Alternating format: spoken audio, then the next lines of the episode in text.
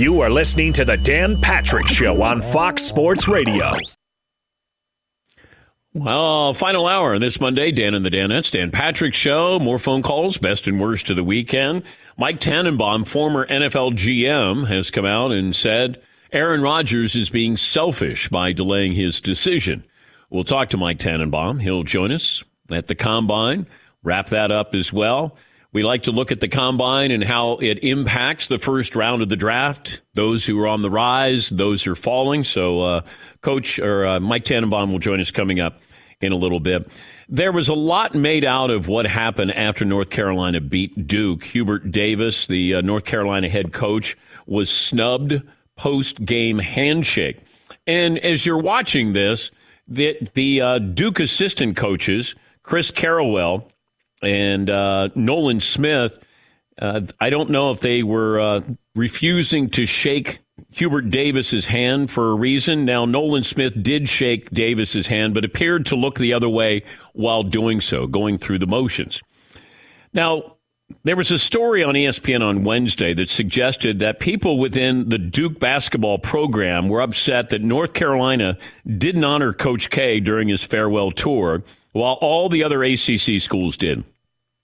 Coach K's final trip to the Dean Smith Center, Duke won by twenty. That was February fifth. There was no acknowledgement by North Carolina other than a brief mention of Coach K at the beginning of the game.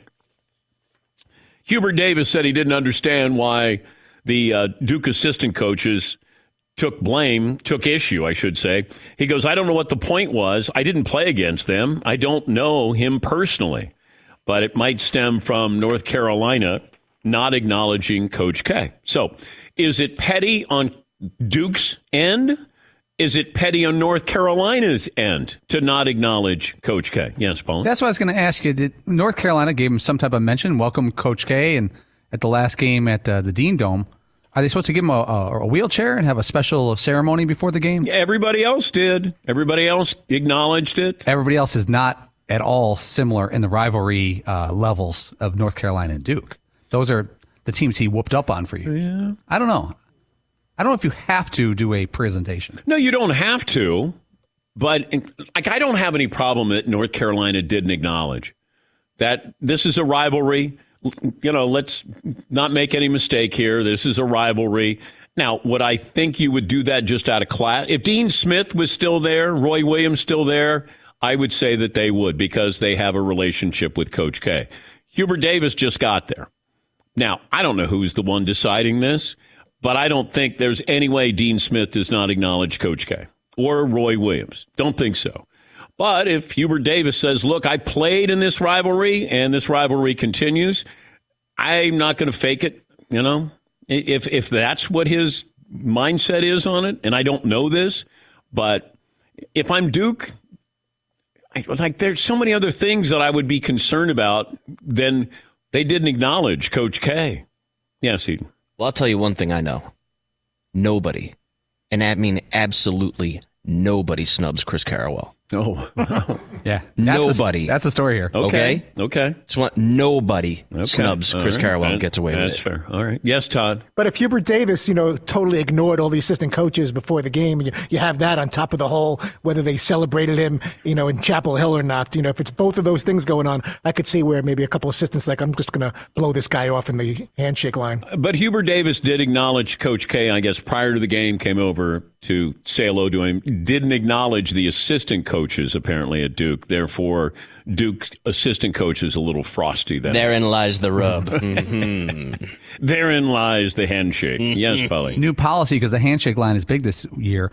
The head coaches shake hands, and then the assistant coaches shake each other's hands. There's no cross-pollination. You just make it mm. even levels. How about just the head coach shake hands with the other head coach, and that's it? Okay. Don't need anything else. Just two coaches, teams go to your locker room. That's that's good.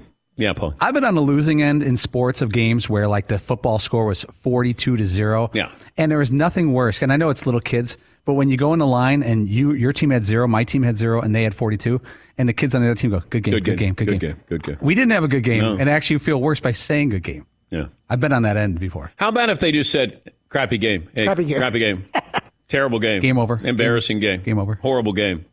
Yes, Tom. I never understood the Little League tradition, if the opposing team hit a home run, that the infielders had to stick their hand out and like give them five. I don't know if that happened everywhere, but in Brooklyn, the opposing team would hit a home run. I'm at first base, and as this guy's going around, it just hit a home run off us. The first baseman, second baseman, shortstop, and third baseman all stuck their hands out to slap the guy five that just hit the home run. Never heard of that. Yep, that happened all the time in Little League. I would never do that. Did not understand that at all.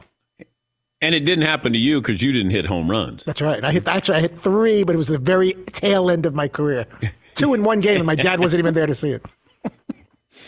Wait, wait, you called it a career? In my Little League career, I was on a couple of all-star teams. We won the championship one year against my brother's team. He was on McDonald's. I was on Lincoln Savings Bank. Yes. It was great. All right. Well, congratulations. I was ten, he was twelve, and we beat his team. It was awesome. Heck yeah, dude. And your dad wasn't there. I, he was there for that, but I hit two of two of my three home runs that I hit in my entire Little League career. I hit two in one game, and he wasn't able to make it for that. Did you hit him over the fence? One just made it over the fence. Another one, there was like a, an apartment building next to the fence, so they had to paint a dotted line where the fence would be. So I hit it over that line off the wall, and I was considered a home run because there's a building there instead of it just being a fence with stands. You got any pictures?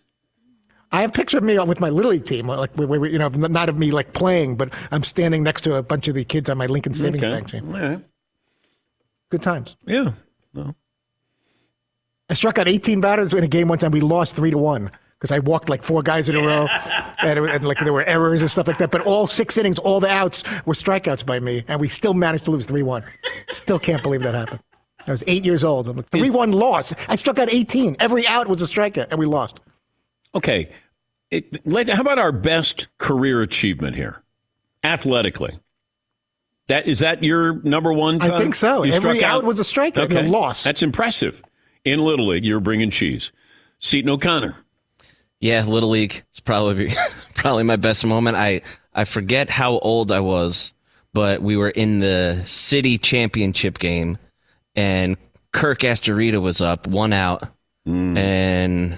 I forget, there was like one, somebody on second, I think, and he hits an absolute bomb headed straight towards me. And I'm, I remember looking over at this kid, Fred Terrace, who was playing center field, like, you better come over here and catch this because there's no way I'm catching this ball. And he hits a shot. I just stick my glove up. I have no idea what I'm doing. Catch it. I'm shocked that it that it's actually in my glove, and then I threw it into second to double him up, and that's how we won this the city championship. Wow. And the next day in the newspaper, they did a write-up on it, and the quote in the newspaper was, O'Connor, comma, who hadn't caught a ball all season, comma, made the play. That's a true story. That's uh, good, good reporting, though, to know that little fact. Well, I didn't know he was paying attention to my season that closely, but... Marvin... Your career highlight in sports is? Oh, you know what? I'm going to go like seventh grade rec league, semifinals, fourteen points, fourteen rebounds. Okay. And then, like, my job was, like, look, just rebound the ball and give it to somebody else. Yeah. But I was under the glass.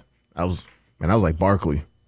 Paulie, your career highlight in sports? It could be the A U A A banked three-pointer. No, um, when I was a little kid, I pretty much stunk in sports. Uh, football, no highlights. I was in a wrestling tournament once where you had to wrestle like four times in one day to win the tournament. And I won my first three, which for me is pretty nutty back then. And in the finals, I was against this guy that was really good in this wrestling tournament, and he was demolishing me. I think I lost eighteen to zero in a wrestling tournament. Mm. He had me my back the entire time, but I was bridging and bridging, which you avoid, basically avoid being pinned for, I think, six minutes. And I won second place. And my dad was like, nice job not getting pinned, which is... But that felt pretty good. Like, it felt like uh, avoiding a loss. It's funny that's a loss. Mm. That's that, it. That's a loss. Yeah. All right, some phone calls. Uh, I'm trying to think. The bat- Fritzy's, I think, is the best. He struck out every batter in a loss. Didn't that happen to a Yankees pitcher? Didn't he throw a no-hitter and still lose?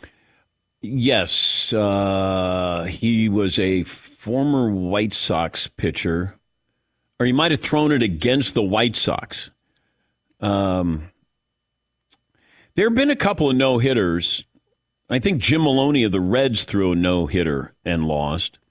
Harvey Haddix had a twelve-inning no-hitter and then either got a no decision or lost. Yes, Paul. Yeah, there's a few. Oh, eight- is it Hawkins? Andy Hawkins? Andy Hawkins, July first, nineteen ninety, against the White Sox for the Yankees.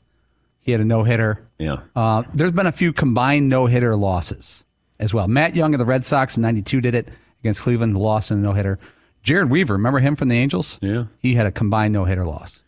Yeah, I'm going to go with Todd with the uh, the sports career highlight there. Yes, Todd. But everything balances out because in one summer league, I was on the mound. We have a two, we have a one-run lead, two outs, second and third. Supposedly the manager's trying to get my wait, attention. Wait, we're kind of done. Well, this was going to be the worst of my worst experience. Well, I didn't ask for the worst. Okay. Right. It was pretty bad. Oh, all right, go ahead. Go ahead. Two out, second and third, bottom of the I last I can see inning. The disappointment on your face. It's like, Stephen Copps is at the plate. Good hitter. Two out, second and third, bottom of the last inning. This is for the championship. Um, we're winning by one. Supposedly the manager's flailing his hands, trying to get my attention to walk this guy to face the next guy. Never heard that. Throw the pitch. Bang! Double over the right center field fence. And instead of getting the big first place trophy, we get the little thimble second place trophy because of me. And I decided to just serve one up to him. Two-run double. Game over. We lose. Yes, Eden. My worst sports highlight, also baseball. Uh, we were in an all-star game, and we were losing like seven to one or eight to one, something like that, uh, playing this other town.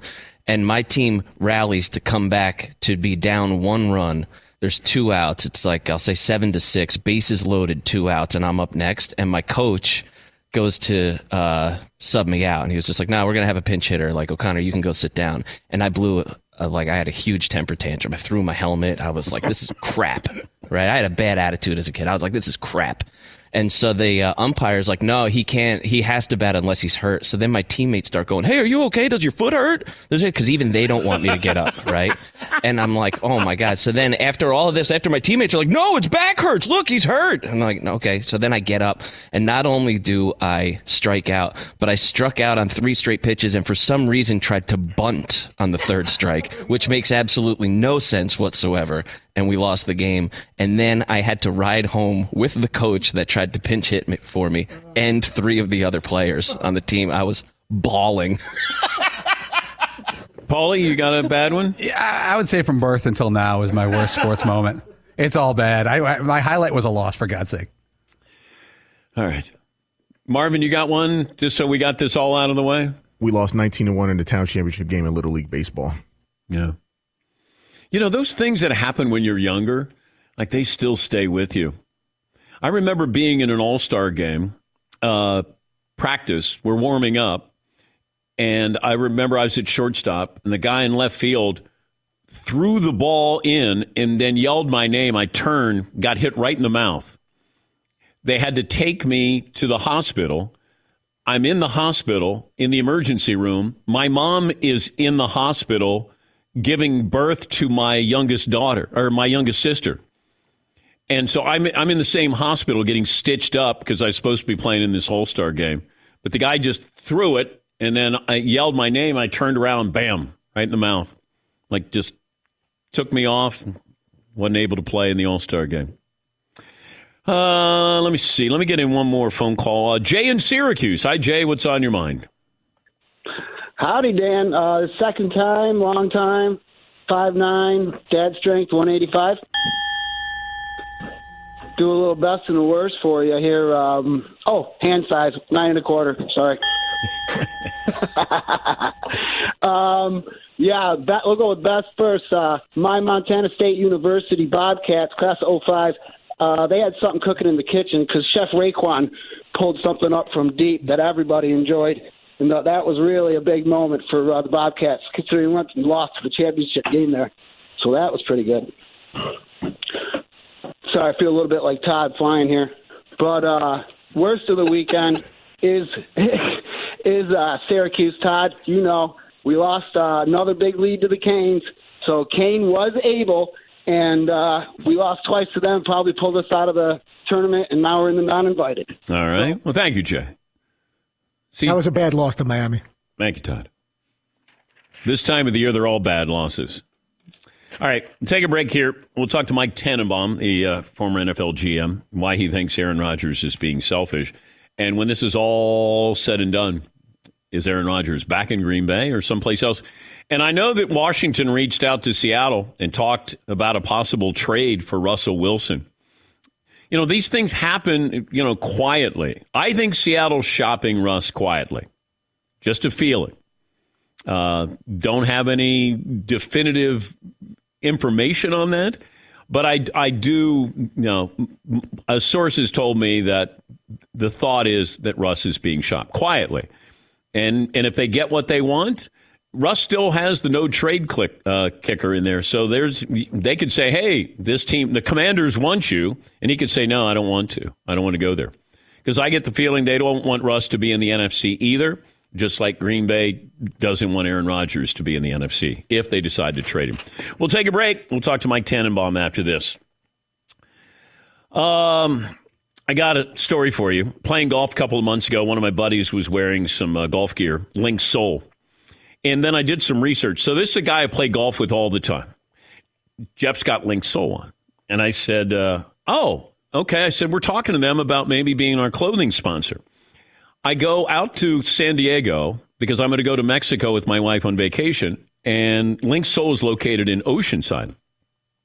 So I say to John Ashworth, who started this uh, company, I said, hey, I'm going to be in town. Love to stop by and see uh, all the products, go to dinner. So I do that. I get back home and I bring some Lynx Soul back. And I said to my buddy, hey, and I gave, I took a picture with uh, John, the founder of Lynx Soul.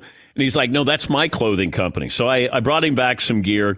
Lynx Soul has dialed us in, including the Danettes, even Fritzy. Fritzy every day has got Lynx Soul on now. I love it. Uh, link soul dot com. Let me know what you think about uh, the clothes. A great partnership, link soul dot com. Thanks for listening to the Dan Patrick Show podcast. Be sure to catch us live every weekday morning, nine until noon Eastern, six to nine Pacific on Fox Sports Radio. And you can find us on the iHeartRadio app at F S R or stream us live on the Peacock app.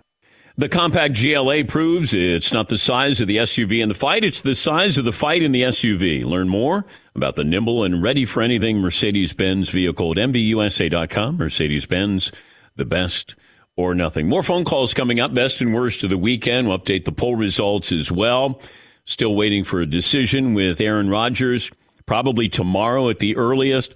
Also, Seattle uh, apparently turned down a trade request from the Washington Commanders for Russell Wilson. Let's bring in Mike Tannenbaum, E S P N front office insider, former Jets G M, and also Dolphins executive. Mike, I saw a couple of days ago where you said Aaron Rodgers was being selfish. Explain why the timing of this, that uh, he's selfish. Yeah, great to be with you. In a salary cap system, his decision is going to impact a lot of his teammates, specifically Devontae Adams, Preston Smith, Darian Smith, a couple other guys as well.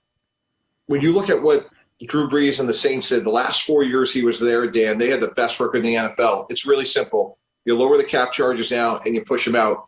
If he's going to come back, and don't get me wrong, Aaron Rodgers should be the highest play, paid player in the game. He deserves whatever he wants. But he's being selfish because until he says, I am back, they can't re-sign some of their players. We just came back from the combine last night. You're already hearing things like DeMarcus Lawrence being asked to take a pay cut, other players getting deals done or not. They can't handle their business until the Packers know if Rodgers is going to be there and how to structure his contract. Why do you think this is taking so much time that he's truly torn between staying in Green Bay and going someplace else? I think every day that he's not making a decision, he's closer to li- leaving. And here's why. Like, what could he possibly know on March eighth or ninth that he doesn't know today? You know, Dan, smartly, about ten days ago, the Packers hired his old quarterback coach, Tom Clements. There's nothing else that he needs to know. If he was coming back, he should say, hey, fellas, pay me fifty million dollars a year, lower the cap numbers, bring everyone back. We saw that with Tom Brady in Tampa Bay.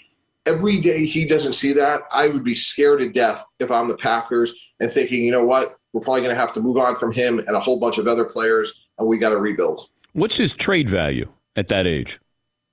Well, I think because of what we saw with Tom Brady, I think it's a minimum of two first-round picks and probably three. You know, if Matt Stafford won for two, I'm probably, if I'm George Paton, the general manager of the Broncos, I'm giving up three first-round picks, and I'm going to be the odds-on favorite to represent the A F C in the Super Bowl next year with Aaron Rodgers as my quarterback.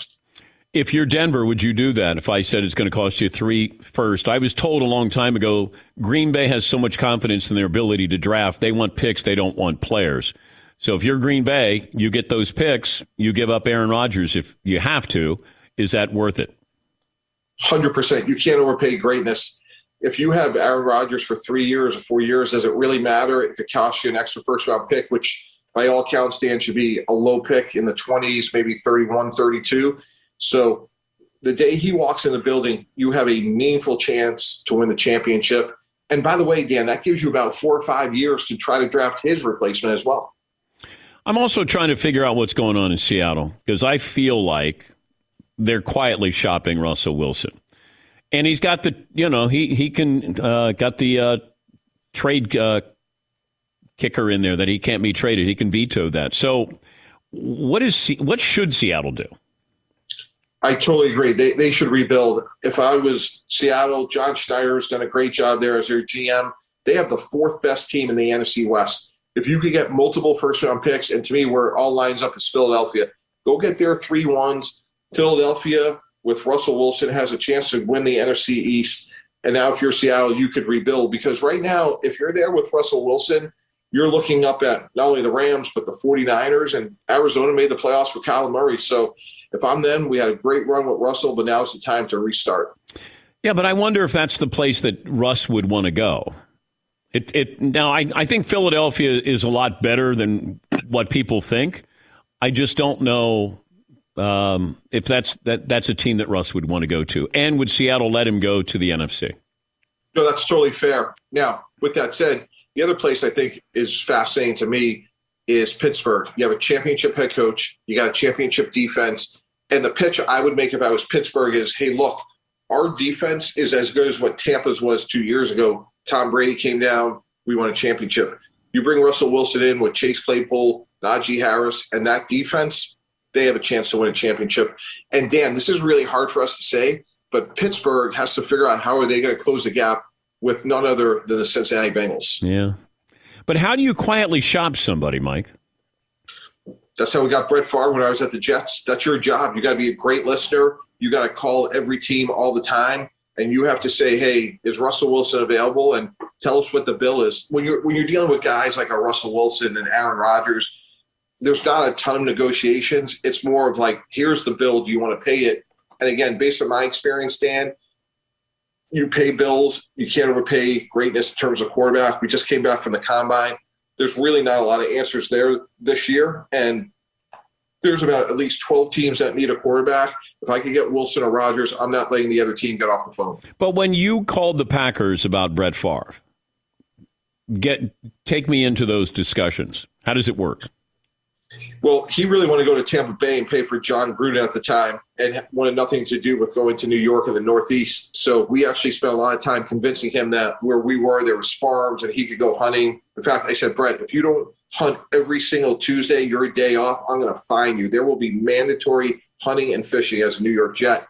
Um, and we just kept trying to understand what his concerns were, because Green Bay, ironically, with Aaron Rodgers sitting there, knew they were in great shape at the quarterback position.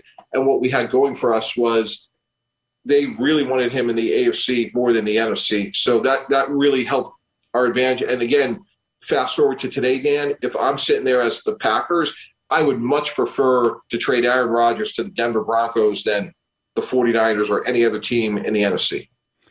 Yeah, but I also wonder if Green Bay knew what they had in Jordan Love, would they be going through any of this right now?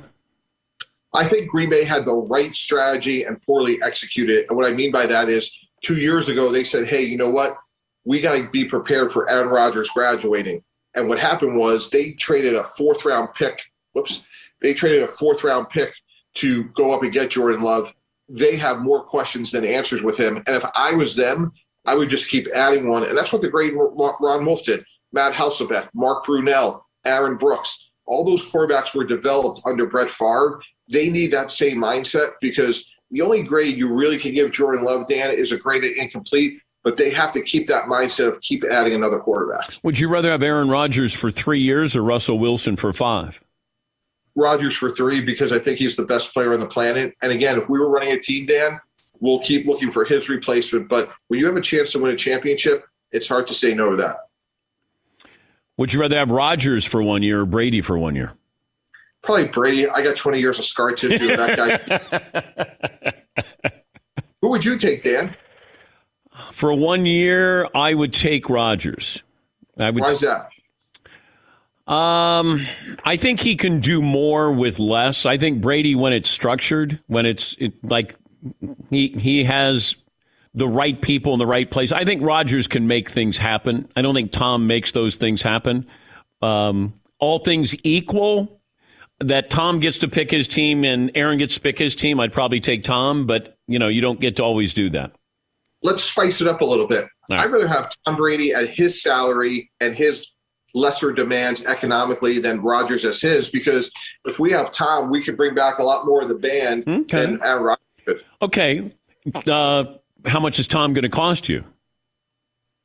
What did he play for? About twenty-five, twenty-six billion in Tampa, where Rodgers will probably take probably double that. If if Mahomes is at forty-five, I think Rodgers, if he plays, will be north of fifty. Yeah, and I think that's fair when you bring in the money. But um, do you think Tom Brady's done? No, I don't. You know why? He could have told the entire planet when he was on with Jim Gray that I am done unequivocally. And I think if you cut Tom Brady in half, Dan, what's going to ooze out of him is a world-class competitor. And you're a great dad. I like to think I'm a good dad. You can take your kids to school, and that's all well and good. But it's Tom Brady. Like, how many times can you take the garbage out to the end of the driveway, right? I mean, even as long of a driveway as he has, like, at some point, right, I, guys still playing at a high level. How do you pursue Tom Brady if you're the Niners? Oh, that's easy. I am relentless. I am saying this is about your legacy. This is your hometown. And we'll talk to Tampa Bay. You tell them that you're not going to play there. I lived this, unfortunately, because what happened was Favre was like, look, I want to play one more year, and I don't want to play here anymore. It worked out for us at the Jets because we had just hired Rex Ryan. We wanted to draft somebody to build with Rex. It, we, we got fortunate and worked out. We drafted Sanchez, won a whole bunch of games together. But if I was the 49ers, I would call up Joe Glazer, the owner of the Buccaneers, and just say, hey, he's not playing there anymore. We we want to sign him for, you know, one more year, and we'll give you something, because if not, he's just going to rot away on your reserve retired list. So why not get at least something for him? And then at the right time, have Tom put some pressure on. And that could be more of a July conversation, to be candid. Yeah, but, it, you know, Bruce Arians said it's bad for business if all of a sudden you're letting Tom kind of dictate what goes on here. Yeah, what's worse for business, Bruce, is if you get nothing for a guy that says he wants to play, but he just wants to play for his hometown. So um, it could get really sticky. And again, I actually lived it, Dan. I thought through those machinations of, like, we may tell Brett he can't go anyplace else. But I was just thinking, like, at the end of the day, if the guy doesn't want to be there, you're really stopping progress of your own organization. So at some point, cut your losses, get what you can, and move on. Because at some point, either Kyle Trask or Blaine Gabbert, someone's going to be the guy for them in Tampa Bay. And if Tom wakes up on July fourth and said, hey, you know, th- these carpools are a little bit too much for me, and uh, I want to play for my hometown, I think it'd be hard for Tampa to stop that. All right, we have a bet here. Uh, Paulie, my producer, thinks that a quarterback is selected the first thirteen picks of this draft. The over-under is thirteen and a half. Now, any quarterback is going to go in the top thirteen picks. Where do you want to uh, weigh in on that? I'm going to take the under. I was there. Um, there's a lot more questions than answers this year. And, and with that said, if you and I, Dan, were having a conversation in three years, I think Kenny Pickett will be a decent starter. I think Malik Willis is super intriguing because he's really well built. He just needs a little polish, and I think they'll be drafted, but I think it's lower in the teens at the earliest. Oh, so you're taking the over. So there's not a yes. quarterback selected in the first thirteen. Oh, sorry. Yeah. Yeah. All right. Yeah, I bet under, like, lower in the round. But oh, yes, oh, I think it's okay. eighteen, nineteen, twenty, somewhere in there. When does hand size matter with these quarterbacks? Great question, Dan. Context is everything. Kenny Pickett's had twenty-seven fumbles and lost eleven of them. It's meaningful with him. If we're talking about a guy that never had any fumbles, you could have six-inch hands. It wouldn't matter. But the fact that they were sub-nine inches and he's had ball security. Now, with that said, if you and I were running a team, we could still take him, but we'd be sitting there talking about what's our plan for him, what's the ball security drills, like how are we going to work on this? Every player has strengths and weaknesses, but his hand side is meaningful because he's had twenty-seven fumbles in his career. What's the uh, thirty-three team? Is that you're teaching at Columbia? Is that part of that? Well, yeah, curriculum? They're slightly different. So the thirty-third team is a bunch of coaches like Doug Peterson, Dan Quinn, that when they weren't with the team, they wanted to stay current. And we have some rock star grad students that are supporting them. And we're just putting out free content to the world. That's sort of like just looking at things from behind the curtain. We had Brian Schottenheimer just write an article about what it's like to be a quarterback coach at the combine. We had Bill Polian write an article, why he hired Tony Dungy. And it's just trying to bring people behind the scenes. It's thirty thirteen dot com. And uh, we have a free newsletter. But you're also teaching a course at Columbia University, aren't you? I, I am. So I squeeze that in between my responsibilities at E S P N. So we do that uh, every Tuesday in the fall, and that's the business of the N F L. And um, it's great. There's so much to talk about uh, around the league, and uh, there's a whole bunch of grad students that are way smarter than their professors. So I think I learn as much from them as they learn from me. Help me understand this. Sam Howell, the North Carolina quarterback, goes in for his interview with the Eagles, and as soon as he walks in, they have him do Papa's shot. What what are you looking for there uh, if you're the Eagles? Com- competitors. You know, like Pete Carroll's really known for that. Like Pete, in, in his team meetings, will have an offensive guy against a defensive guy, and he wants them competing at everything. And I think you're looking, you know, Coach Parcells has a great expression, Dan, like you want a battlefield commander as a quarterback. So does he hit the shot? Does he command the room? Does he handle adversity? I can't tell you how many times, Dan, over the years in Indy, we have taken quarterbacks off our board where we would show some interceptions and we would say, hey, take us through that play. And they would blame the play call. They blame the receiver. they blame, and like they're, they're off the board. So you learn a lot about people that way. What if they're right? What, what if their assessment of the play was it was a bad call? You know, uh, it, it that receiver made a, the wrong pattern. Yeah, no, that's fair, Dan. But you got to be Aaron Rodgers or Pat, Patrick Mahomes and have a little equity in that conversation first. You don't think you don't think Aaron Rodgers would blame the play calling or uh, his wide receiver coming out of Cal? He would, one hundred percent. But you know, it's interesting you say that. Aaron Rodgers slid for a lot of reasons back in the day, and we didn't interview him when he came out, but I'll tell you, like, intangibles matter, especially at that What, what was the criticism of Rodgers and why he, he fell to the first well, end? You know, he was a junior co- college transfer, first of all. You know, he was not – and now, look, nowadays that wouldn't matter at all. Back then, there was all sorts of studies about being a thirty, forty-game starter. Um And I think there were some questions about, you know, leadership. And look, at the time, the irony was, you know, Alex Smith went one and Mike McCarthy was the offensive coordinator of the 49ers. Mike Nolan was the head coach. They picked Alex Smith over Aaron Rodgers. McCarthy becomes the head coach of the Packers, and the rest is history. So the ultimate irony was if McCarthy, as the offensive coordinator of the 49ers, had selected Aaron Rodgers, think about how much history would have been different for Mike Nolan at the time, Aaron Rodgers, and McCarthy in Green Bay. Great stuff as always, Mike. We appreciate your time. Thank you. You make us smarter. Yeah, I appreciate it. Uh, big fan of your show and really appreciate you having me. That's Mike Tannenbaum, the E S P N N F L front office insider, former Jets G M. Now, he's got strong opinions, and that's what I like, because a lot of times you get guys who were in the business, they still want to stay in the business, but they don't give you opinions. And I always appreciated that with Mike, that uh, sometimes it's not popular, but if that's how he really feels, that's when they're a great guest. Yes, Paul? It's got to be so tough on a quarterback at the combine if you're interviewing with a team and your wide receiver did wrong, run the wrong pattern, yeah, and you're being honest, but you're like, I can't be honest. I got to say, you know what? That was on us. We just didn't get it done. And that's, you know, like, what do you say? I think you have to take the team approach of, you know what? Uh, maybe there's miscommunication, but it's ultimately it's it's on me. Ultimately, it's on me. If I if I'm a G M, a scout, front office person, I want to hear, it's on me. I don't want to defer. Because if you're a smart enough G M, coach, scout, you'll know what the real answer is. You'll appreciate me taking the bullets for everybody else. Yes, he. But aren't you in that moment kind of saying, like, uh, you have trouble communicating with your teammates? Well, no, I wouldn't even say that. I'd just say, look, it, ultimately it's on me. Yeah, it's like, oh, there must have been a miscommunication. No, I wouldn't even do that. I wouldn't even do that. I would just say, it's on me. I made the throw. No matter what else happened there, I have to make the correct throw there. That that way, I'm going to leave it up to you. Because they already know what the answer is. That's why they're asking you the question. They want to see what you're going to say. Yeah, Pauline. What if you're a quarterback and you're the complete opposite? You're so kind of, it had to be someone else's yeah. fault because it wasn't a touchdown. It was a touchdown. That's my fault. You go the complete opposite way and be completely cocky. Take a break, our last break, and uh, we'll get some more phone calls here as we close up shop. Thanks for listening to the Dan Patrick Show podcast. Be sure to catch us live every weekday morning, nine until noon Eastern, six to nine Pacific on Fox Sports Radio. And you can find us on the iHeartRadio app at F S R or stream us live on the Peacock app. Mic check.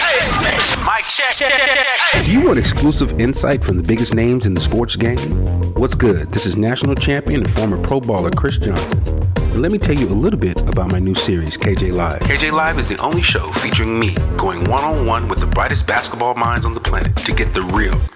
And when I say real, I mean that real. I got legendary Hall of Famers, elite coaches, and the top basketball insiders bringing you a unique perspective on all things hoops culture that you will not find anywhere else. So make your next move your best move and tap in with me on K J Live, wherever get your podcast from. We started the show talking about LeBron James, and LeBron gets upset, not using the word he used, but he gets upset that he's not considered one of the great scorers of all time. I would view it as a compliment, because a scorer feels like you're one-dimensional, and LeBron is not one-dimensional. LeBron, to me, is the best all-around basketball player in the history of the game. He's a great scorer, great passer, rebounder, uh, finisher. Uh, he's been big in clutch moments. There's a lot of great things about him, not just a scorer. Alex English was a scorer. Carmelo Anthony, scorer. Karl Malone, scorer. Although he was a little bit more than that. Adrian Dantley, scorer. That's when you thought of them, you thought of that, that George Gervin, scorer. LeBron's not a scorer like that. LeBron's a great basketball player. It's like Kareem. I think Kareem was always short-sighted where people would go, oh, he just has that sky hook. Well, when he first came into the league, he was giving you thirty and eighteen and probably five blocks. He was the best player in the game. And it wasn't close. But I think sometimes, I don't know, it feels like LeBron is looking for arguments. And and maybe you could say it's working because this year he might lead the league in scoring at thirty-seven. The last time he was averaging that, he was twenty-three. I mean, I mean this is this is crazy. It's a whole new generation that he's doing this against. But yeah, you get, he had this to say uh, on his show, The Shop, about being labeled a great scorer. The crazy thing is, I'm not I'm not like a, a natural scorer. I like I loved like getting my guys involved. I've always been that way. I've always like the the, the point of seeing my teammate succeed off my pass or ha- having like I've always been that type of guy. And to sit at the top of the food chain and the most points scored in, in the history of the game is like it's weird to me. Like they don't never they don't call they don't ever call me they don't never call me when they talk about the the best scorers of all time. They never mention my name. Did that piss you off? Yeah, it pissed me off. Okay, Babe Ruth was considered the greatest home run hitter, but he was the greatest player because he also won nearly one hundred games pitching. He had a really high batting average, like three forty.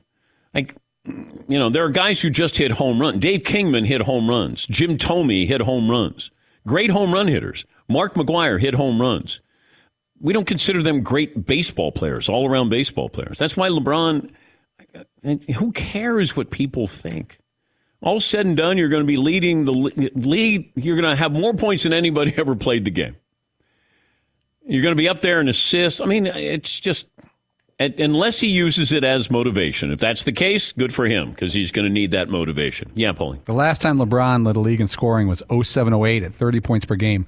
The other leading scorers after LeBron, Kobe Bryant, Allen Iverson, Carmelo Anthony, Amari Stoudemire, Kevin Martin of Sacramento, mm. Dirk Nowitzki, Michael Redd of Milwaukee, Richard Jefferson, Chris Bosh. Yes, he. It does kind of feel like all of these things are aligning, where LeBron's not considered a great scorer. Uh, the Lakers kind of stink right now, but he's gonna this he's gonna show how great of a scorer he is by putting the team on his back and getting them into the playoffs. Doesn't it feel like that narrative is sort of developing right now in front of our eyes? Well, this feels like a disappointing year. It's going to end up as a disappointing year, but let's make it a positive. I'm going to talk about my scoring. Mm. I'm going to pass Karl Malone. And I'm going to be second on the all-time list going into next season. Mm. That that it feels like the scoring list is going to be more important. But, you know, he's not a great shooter. He is a great scorer. I've said that all along. Imagine if he if he was a great shooter. to go along with that ability to score. He'd already have the record. Uh, Derek in Indiana. Hi, Derek. What's on your mind today? Hey, good afternoon. Uh, six foot, two ten. I have a quick best and worst, and then I have a question for you regarding Coach K. Yeah. Best, a good friend of mine, Logan, won a local pool tournament, easily dominated the competition, so I'm proud of him. And then worst of the week, got catfished on a blind date. But let me get to my question here. Um, Wait, what happened they, on the on the blind date? um, well, you guys were just talking about LeBron. Um, she was bald and somewhat built like LeBron, maybe Anthony Mason, rest in peace. Um, and so just a little, op, just not, doesn't, didn't look not anything like, you know, the pictures on her profile, but it's okay. You okay, know, the so she, she showed up. So it's false advertising. Yes. Was this a guy who showed up? No, it was a girl, just built like Dominique Wilkins, maybe. Okay. All right. Okay, yeah. And then, so with the question, Dan, if you were reffing Coach K's farewell game, is there any scenario verbally that anything ver- that Coach K could have done verbally to get a double technical from no. you that you no. sent him out? No, no, no, I'm not going to run him. I'm not going to run him. I, unless he threw a chair, then I might have to run him. But no, no, I'm not. You can't run him.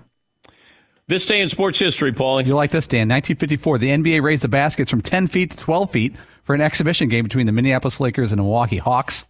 And then uh, nineteen eighty-two, N C double A uh, selection committee, they showed the picks for the first time for the college basketball tournament. And in nineteen eighty-three, E S P N televised the first live professional game on cable. The game was between the U S F L's Birmingham Stallions and the Michigan Panthers. Hmm. Yeah, I, I like this week, championship week, because you get a chance to see some of these conferences that you wouldn't normally see. And it feels like there's, you know, five to seven games every night where it's coming down to great stories, buzzer beat. You know, Loyola Chicago is back in. Sister Jean is one oh two. She's one hundred two years of age. Going back to uh, March Madness. She looks ninety-five. she I saw her. She looks okay, great. You can say that. Yeah, okay. Uh, Todd, what'd you learn today? Mike Tannenbaum believes the longer it takes for Aaron Rodgers to make a decision, the closer he is to leaving the Green Bay Packers. Seton O'Connor. Two players helped shape Coach K's legacy. Isn't that what you said? Johnny Dawkins and Christian Laettner? And, and Grant Hill, those three. Oh, three. I'm sorry. Yeah, yeah three. Marv, what'd you learn? First, he's still traumatized from Little League. Yeah, Paulie? Even cops. Small hands, not going away. Callaway's new Rogue S T irons are their longest irons ever. Once again, that segue never works with Marvin. And now they built four high-performing models for every type of golfer. Rogue S T Max, Pro, Max O X, Max O S Lite. Find your Rogue S T driver today at Callaway Golf dot com slash Go Rogue. One more item as we close out this Monday show. Stiefel's been doing it for over one hundred thirty years. Wait, how long? one hundred thirty? What do they do? Well, they're going to help you manage your investment portfolio. Retirement's a huge step. When it comes to investing for retirement, most people can't afford to make mistakes. If that's your situation, you probably have a lot of questions on your mind. Stiefel's been helping clients managing those investments for over one hundred thirty years.